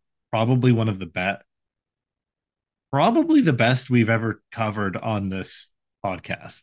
it's up there, yeah. Yeah, it's up there. Um, it just shows Dante and Randall standing in the elevator, and Dante's like, and Randall's goes, "Huh? You think they were talking about us?" Oh, hilarious. Yeah, this um this show is really, really, really funny. And so we from there we cut to A mysterious letter. oh yeah, yeah, there's a right. What? How does that work? th- there there's a bit uh parodying the movie JFK, which is such a weird reference. Right. Which is come alone, and he's like garbage, and he tosses it over his shoulder. Yeah, but he ends up going right. He meets up with this mysterious person who's like, "You can call me X." Yeah. You're you're asking He the wrong- references donkey shows, by the way. Yeah, you're asking the wrong questions. It's not the it's not the who, but the why. Those are the questions you should be asking. Like I said, it's this this scene is like parodying the movie It's- JFK. Yeah. Um Why do they want this man tried? And it even shows like Jay in a car getting shot from like a grassy knoll in some weird grainy like footage, and I'm like, Jesus Christ. Right. And um Randall's like, okay, yeah, but why? What is what does anyone have even to gain from all of this? And Yeah. Mr. X is like, exactly. And then just fucking sprints away. yeah. I like actually So just like like, they're sitting on a park bench. he gets up and just runs like exits stage right. and Rand, there's just this just lingering long enough to be funny shot of Randall standing next to the Washington Monument by himself in the park on the bench, just alone, watch after watching this dude just run away. just and, book it. and then the next scene immediately cuts into them go walking back into court. And Dante's like, So what information did you get? And he's like, None, but I got a sweet Lincoln Memorial souvenir. And Dante's like, That's that's a Washington monument. Lincoln is a person or some- something, mm-hmm. something like that. yeah. Lincoln is a president. That's the Washington Monument. And then yada yada yada, and like they court is adjourned, leave the jury to go and discuss whatever. And I like that there's a towel boy. Like they're all Right. like the all stars are sweating, and there's a towel boy there, and they all grab like a towel, and I'm like, well, they weren't doing anything. That's why it's funny. yeah, Uh, so we we cut back to the the courtroom, and it's like we the jury find uh, the defendant Dante Hicks guilty, and Judge Reinhold is like, he's like Uh, bummer. uh, "Mr. Hicks, uh, y- uh, you're going to have to pay the uh, the defendant uh, ten million dollars, which you can pay off in In installments, installments. by by working at the Quick Stop for the rest of your life." And Dante's like, "No," but then we he wakes up and we find out that it's just a dream. I love that. Uh, it was just then, a nightmare. I have to get to the courthouse. and then we we go back to the courthouse, and it's like, uh, uh Dante He finds the defendant. we find the defendant, and then you hear like the uh Beverly Hills Cop theme. They like do do do do do do. Well, do, first do. there's a Randall dream. Oh, because okay. we cut to Randall's dream and it's like we've defined the defendant um not guilty and award Randall Graves 10 million dollars. right. Yeah, I forgot the the order of The Rand the, of the, dream. Randall dream. And Yeah. Dante rolls up wearing a diaper. Uh like a red, white, and blue, like Star Spangled Banner diaper, um, with a dunce cap in a wheelchair. Saying, "I'm Dante, and I'm the biggest idiot ever." This is a callback to a joke from a previous episode. Okay. uh, and then And we, then we, we go back to uh and then we go back, and uh, Judge Reinhold is like, uh, love this. uh, uh miss like uh, we we define find the defendant and then we hear the uh it, he's interrupted by the uh, Beverly Hills cop beep beep beep beep beep beep beep beep beep beep beep beep beep beep beep. and then Axel Foley uh show the uh, Eddie Murphy's character from Beverly Hills Cop shows up and he's like Billy I need your help and so and Judge get, Re- and Judge Reinhold like leaps up and he's like, "All right, Axel." Like he's been waiting for this moment his whole life. Leaps off of the judge's like stand and just runs, abandons everything, and just runs out and follows him. and what we get is like a bunch of shenanigans uh, of them like stuffing bananas into things, which is a into the uh, exhaust pipes of cars and which is a thing that they did in Beverly Hills Cop, so that's the joke there. You've seen Beverly Hills Cop, right? Yeah. yeah. It's that movie holds up. I go back There's to There's a fruit stand owner that runs out of bananas. no, that that I, I go back to Beverly Hills Cop every few years or so. That movie holds up. Like it it still plays quite well. And and um he wakes up. Uh Judge wakes up and he's like, huh, no, no, Axel, wait, wait for me. Don't go.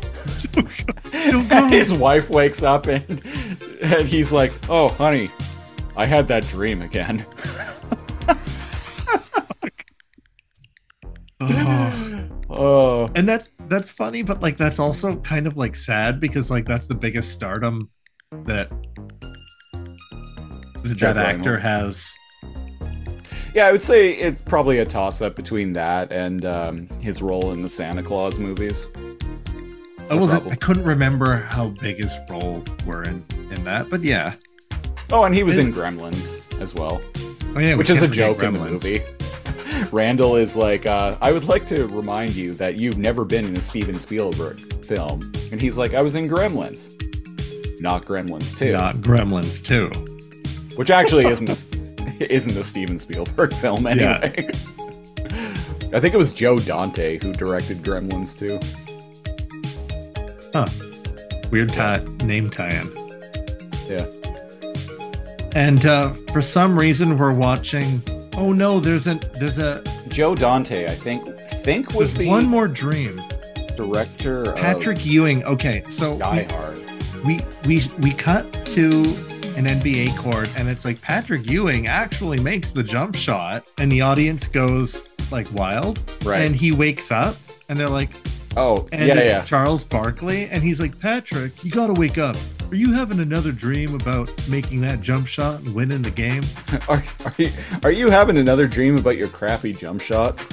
I, I like the commentary during that dream too. It's like uh, uh, Patrick Ewing finally makes his jump shot, and the Knicks win an important game.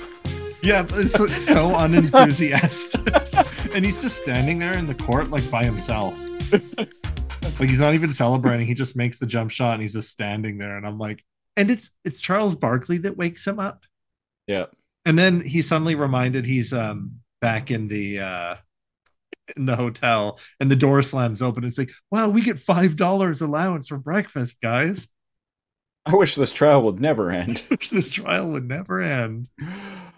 Uh, so they uh, we we go back to the court for the final time and Randall is like, "Hey Dante, are you the biggest idiot ever?" And he's like, "No, no you are. You are. Okay, oh, not a dream. Not a dream."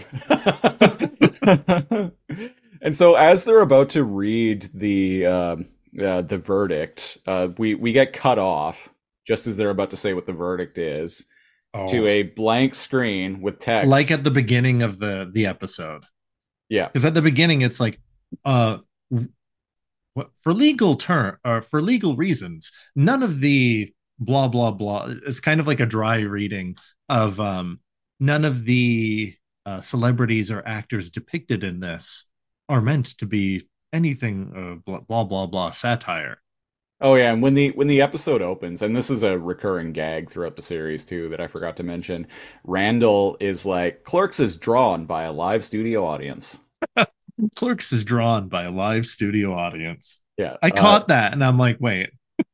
So uh, old sitcoms would usually that were taped in front of a live studio audience. It would be like "Married with Children" is taped before a live studio audience. Yeah. And so the joke in Clerks is, and Randall says something different in every episode too. He's like, "Oh, Clerks is drawn before a live studio audience. Clerks is drawn by a live studio audience." okay, okay, that's the joke there. Yeah. And yeah, what does this one say? It says we're we're sorry. Due to circumstances beyond our control, the script to the rest of the episode was lost on its way overseas. Luckily, the episode was finished by the Korean animators. We hope you enjoy the new ending. Now, you said who who animated this show? Uh, I I don't know, some Korean animation studio. But it was actually a Korean animation studio. It was, yeah. So it's funny that it's like luckily the episode was finished by the Korean uh animators as if like the the animators lost the script and were allowed to do whatever they wanted. To, to do whatever they wanted, yeah. Yeah, and what follows is 2 minutes of probably well, let's let's just cover what happened we we find in favor of and the animation style immediately changes to like a southeast asian like anime but like 90s 90 low budget. like low budget like pokemon ripoff like style like anime. And big uh, american party! Big, big american party! Low budget and, animation where there's just movement is just two two frames. Yeah and uh, what follows is like a whole bunch of just utter nonsense. If you're photosensitive, you're gonna get um a seizure. Uh, so well, the riot police well, come in. And what's interesting about that too it's is apparently, well, um, you, you, mentioned seizures. Uh, Pokemon, the yeah. first episode that aired in Japan originally in the like mid to late '90s, uh, actually caused a bunch of uh, Japanese kids to have seizures. Uh, it was the Porygon episode because when they were in the virtual world, um, there were flashes of like red and blue going right. on, and that episode in particular really effed a, a lot of people. Yeah, people like headaches or actually yeah, yeah cause seizures. Yeah. Um yeah, headaches or like yeah, mild to severe. It was it was a big it was a big problem. And um I'm thinking this because watching this now, I'm like, oh my god. I'm thinking this is acknowledging that. I, is there probably. some seizure moments in this big American party? And the red and blue is like flashing. Axel Foley, Judge Reinhold. uh there's, and there's um, a, they all there's a run. robot that turns into a car. There's a robot that turns into a car. A blonde lady gets inside with like a bear or some. No, no. The sorry, they get into a taxi to escape the police. Yeah. And then your favorite line pops up. Who is driving? Oh my god, Bear is driving. How can that be? Because there's literally a fucking bear driving this taxi. yeah and it's like um what does it say? And then it's just like oh uh silent bob? It's like it, and again i'm just quoting the, the show. I don't think it's a term that should be like used. It's it's offensive but it's like oh my god car full of midgets. How? Yeah car full of midgets and then they go oh no. Oh everyone find themselves at korean animation studio. And this is when it got like weird and meta because oh boy. Okay. So this big soulless concrete prison like area with a whole bunch of desks facing one way and a walkway through the middle has a giant rat carrying a whip whipping just an ocean of Korean animators, I guess. Korean animation studio. We work. We are slaves. Uh, yeah, and it's like um, the rat holds up um, a megaphone and it says something in Korean. I don't know if it's different than what is actually said, but it's like me mean animator boss. Everybody work. Everybody work. And yeah, and they go, we are slaves, and they actually have, fuck, they're all chained to the wall. like it's a chain gang. Yeah.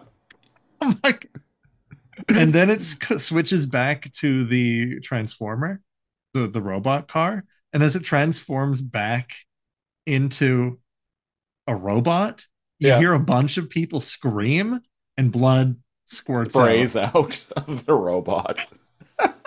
and it punches the. There's a lot to unpack here. It punches the wall to the Korean animation sweatshop yeah. slave house.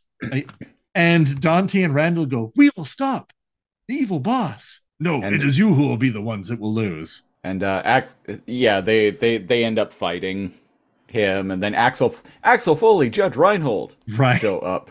And they both In like, their outfits Yeah, from Beverly Hills Cop. yeah, they, and they, they- they shove bananas up the boss rat's ass. yeah.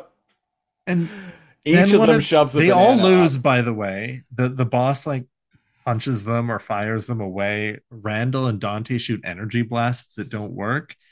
And then one of the animators points up at the sky, the ceiling of the sweatshop, and goes, It's Tom Cruise, but not for Mission Impossible. Or Oh yeah, so Tom Cruise. It's like it's like Tom Cruise, and he has the like um wires the wires from his fr- from um, Mission Impossible. You can't handle the truth. Right. You can't handle the truth. And he like slow motion, bad animated, crunches in the the face. And it says, We did it. Freedom was Oh, achieved or also, something uh, like that. show me the money. Oh, You can't Show me handle the, money. truth. You Show can't me the handle money. the truth. and then it shows um Judge Randall, Dante, and the bear, all with colored silhouettes, standing in front of an animated American flag, silhouetting as fireworks go off.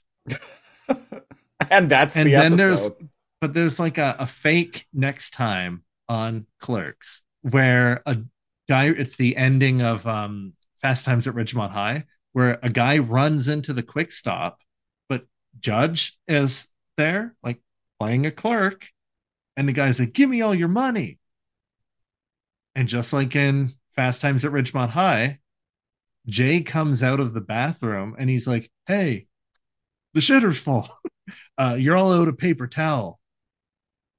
And uh, Judge throws like like coffee from a coffee machine on his face, the the robber's face, and he goes to um, high five. Jay goes to high five Judge, and he slips on the coffee and goes, "That's it. I'm gonna sell you. I'm gonna sue you for ten million dollars." And then it goes like 80s movies did. And it's like Judge Reinhold, made manager of Quick Stop, June 12th. Well, here's the thing about that ending too is the original ending for Clerks because the version that ended up getting released by Miramax is about I think 20 minutes shorter than the version that uh, Kevin Smith shot and released at Cannes. Okay. That movie ends with a robbery at the Quick Stop and Dante being shot. Interesting. So they kind of So I feel like th- this was kind of in reference to that as well. right. It, it, it's it's in direct reference of Fast Times at Ridgemont High. What what happens to Judge Reinhold's character? But yeah, Yeah. I didn't know that about the first Clerks. Yeah. Yeah, Huh. the original cut of Clerks ends with uh yeah, uh, a robbery at the quick stop. Dante gets shot and I think Randall like stops the guy on his way out trying to escape. Huh. Yeah. Well, there you have it, folks. Well, that was uh episode 4 of the of Clerks the animated series. Man. Kal, you just caught a random episode. I did. Uh, I did would, indeed. would would you tune in next time? Uh, I would definitely tune in next time, and and in fact, I have the episodes here, so I'm gonna watch them. Um, like I said, the the dated jokes or whatever are so like w- one of them wasn't even actually like that bad because like like we had already said, like uh, Batman and Robin was probably the gayest uh gayest Batman movie. I. I feel like we can we can say uh in the best way possible. um it skirts the line in a way that again maybe not for like everyone but i i think holds up like i i actually thought this was funny but again we have that 35 to 40 year old like demographic. Right. so i don't know anybody uh is l- listening to us or wants to check it out yourself like it like it, it might be right up your alley. Especially if like things like family guy are like kind of only funny sometimes and, and you wish like you know there was more more substance to it. It's kind of like it's kind of sad that a show like this and yeah i'm gonna say it a show like this um never picked up any steam but like family guy has like a billion seasons Well, yeah, and they aired around the same time too.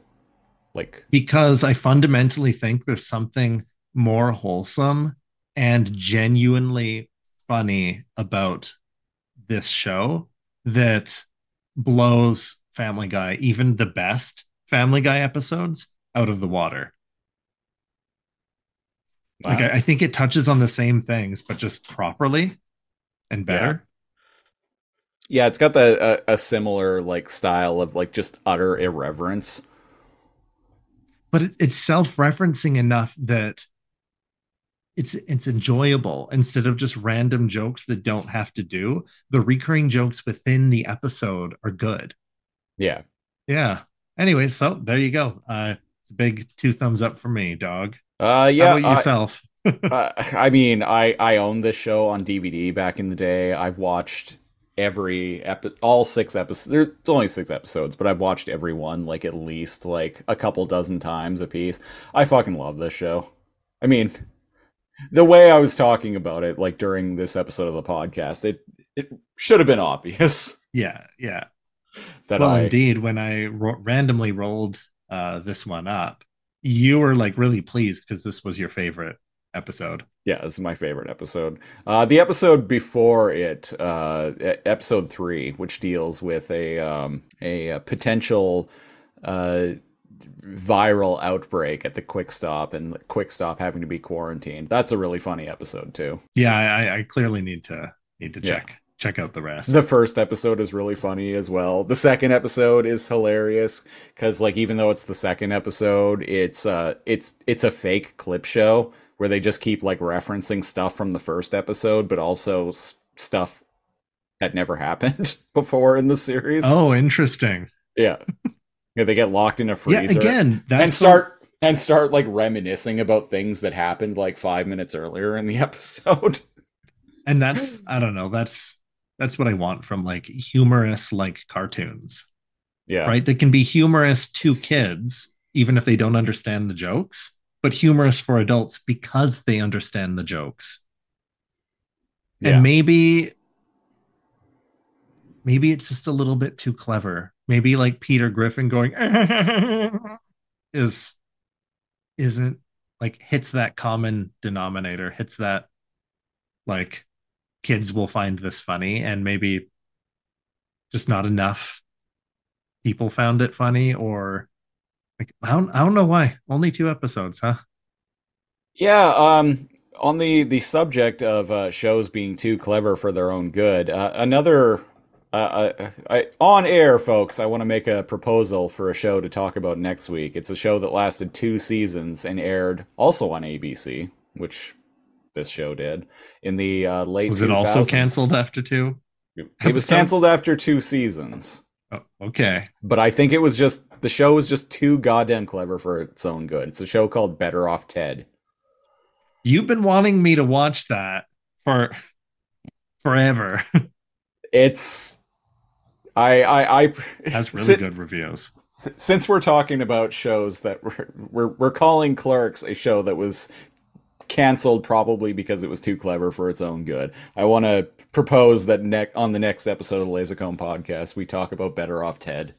okay all right All going right. in I'm going in fresh people never watched any of it 90% on rotten tomatoes Uh, it's a show that I watched. uh, I'll talk about this more on the next episode, Yeah. but it's a show that I watched uh, because it was on Netflix when Netflix first launched in Canada and didn't have a lot of stuff on it. So you were like, okay, let's see what this is.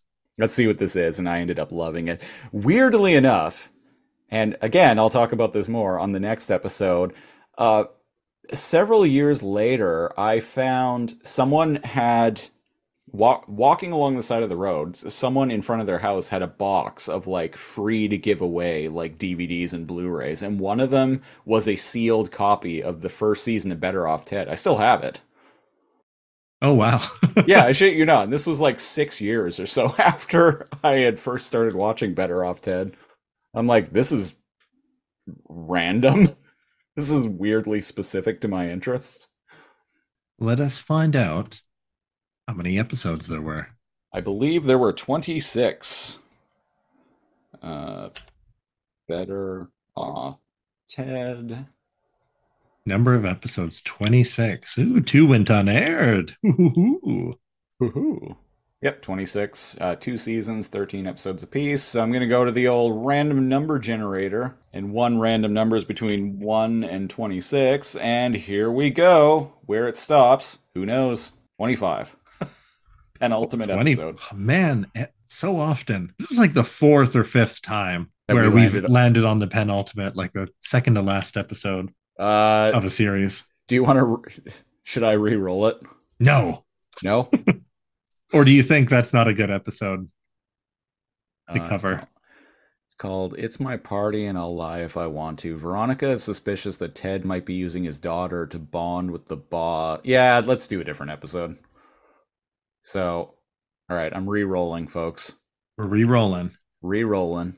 Very often, penultimate episodes are kind of like part one of part two outros to right. the season and the whole show, and they're not without context, it's uh you don't get a good window into it. And it's happened to us a lot. We're allowed uh, to re-roll. So we uh, uh we re-rolled on 17. All right. Which is uh Veron- when Veronica's magician boyfriend comes to town, she slacks off at work. Lem- uh, oddly, Lem is given a red lab coat while everyone else has a white one. That's it's an okay episode. Okay, okay. I can't but wait to find out what the for for posterity. I'm gonna roll one more time. this is what happens when you're inti- intimately familiar with a show. Uh, five. Third time's a charm. Win some, dose some. Linda is accidentally dosed with an experimental drug that gives her bursts of energy and unexpected side effects. Ted and Veronica try to outdo each other while helping Rose with a school fundraise. Okay, this one's a good one. Okay, there we go. Episode five of Better Off Ted. Third time's a charm. All right. Well, I was kind of, we'll t- I, I, was kind of hoping we would land on the uh the deal with it episode. I mean, we could just watch that. We, we make could, the rules. we could just watch that one. Deal with it. There's there's an episode. uh I think it's in season two where uh, Ted, the main character, his brother comes to town and he convinces the uh, he basically delivers like sage his own personal sage wisdom to the two like nerdy science characters uh, phil and lem and his like sage wisdom is like whenever someone doesn't like something you just tell them to deal with it and so phil and lem these two like awkward scientists like just start like doing like the stupidest things and telling everyone to to deal with it that was uh, good to me yeah that's a funny one but yeah you know we'll we'll, we'll stick with uh with five with five yeah all right. All we right. Well, that was episode 65 of the Lazor Comb podcast. Uh, best way to support the show is to go to patreon.com slash lazorcomb, L-A-Z-O-R-C-O-M-B. We're at the single $5 tier. Uh, you get access to an exclusive, uh, eh, probably bi-weekly at this point uh, podcast called the super lazorcomb patreon super show. You also get a host of archival content and you get to the ability to pick a show for us to review a random episode of on this very podcast. So if you want to get in on that go to patreon.com slash lazorcomb. Uh, follow me on twitter at lazorcomb spelled the same way. Kal they can follow you at always when i'm yawning uh, they can follow always um, I don't know if you'll ever see me on there because I don't understand the Twitters, but I'm on the Twitters at Neo Kal, N E O underscore K A L. Um, I'm also Neo Kal on TikTok and not on Xbox Live, unfortunately. Uh, but I am Neo Kal without the underscore on PlayStation Network. And No, uh, I am Lazor Comb on Xbox Live. oh, that's right. You are. Yeah. Yeah. And uh, yeah, I do. I'm going to plug. Uh, this is very random, uh, but I'm going to plug uh, my uh, live stream and uh, YouTube uh, uploaded um, D&D uh, real play uh, with Dork Tales. And so that's on Twitch on Wednesday nights live. And the episodes are edited and uploaded onto YouTube after. And we're like, there's 10 or more, more, more than 10. yeah, like almost like 15 ish like episodes on YouTube. So Twitch.tv slash Dorktales. that's right. Yeah. Yeah. Yeah. Get to see me in uh in uh elf ears. Uh possibly soon Vulcan ears. Oh ho. Oh, ho. I just need to go uh raid uh Christopher's uh wardrobe for for some props and I'll I'll be good. Yeah, you just need my uh, my star my sweet sixty dollar Star Trek bathrobe that I bought not too long ago. You know what's funny? They were sharing that. Um, the the people that are like part of the upcoming uh upcoming production, and I was like, you know, I have somebody who who already has that because everyone was talking about like buying wardrobe and whatever, and he already has this stuff. Probably all you also have. You have a tricorder? No, I- you have. I have a you- com you? badge. You have a com badge. I'm thinking about nearby us. There, there's a local talk, folks. Curious Comic. There was always like this tricorder, like this really. Right. it was always I- like I too that. expensive for Yeah, me, the, and I'm like, the thing was like two hundred bucks. I know, and yeah, it has sound effects, and yeah, it's like working, and other people with them, you can communicate with each other, I guess too. But Hmm. two hundred bucks, man, I, for a prop. Yeah. Yeesh. Anyway, that's enough nerd talk for me. Run along now, nerd talk. Run along now, nerd talk. uh, well, as I mentioned, uh, we'll be back uh, on the next episode of the Lazor Comb podcast with uh, Better Off Ted. And until then, I have been the Siege, one of your hosts. And I am Neo Kal, your other host. Uh, thanks for listening. We will sue you for $10 million next week. Yeah, as soon as our Korean animation team gets on that. bye bye.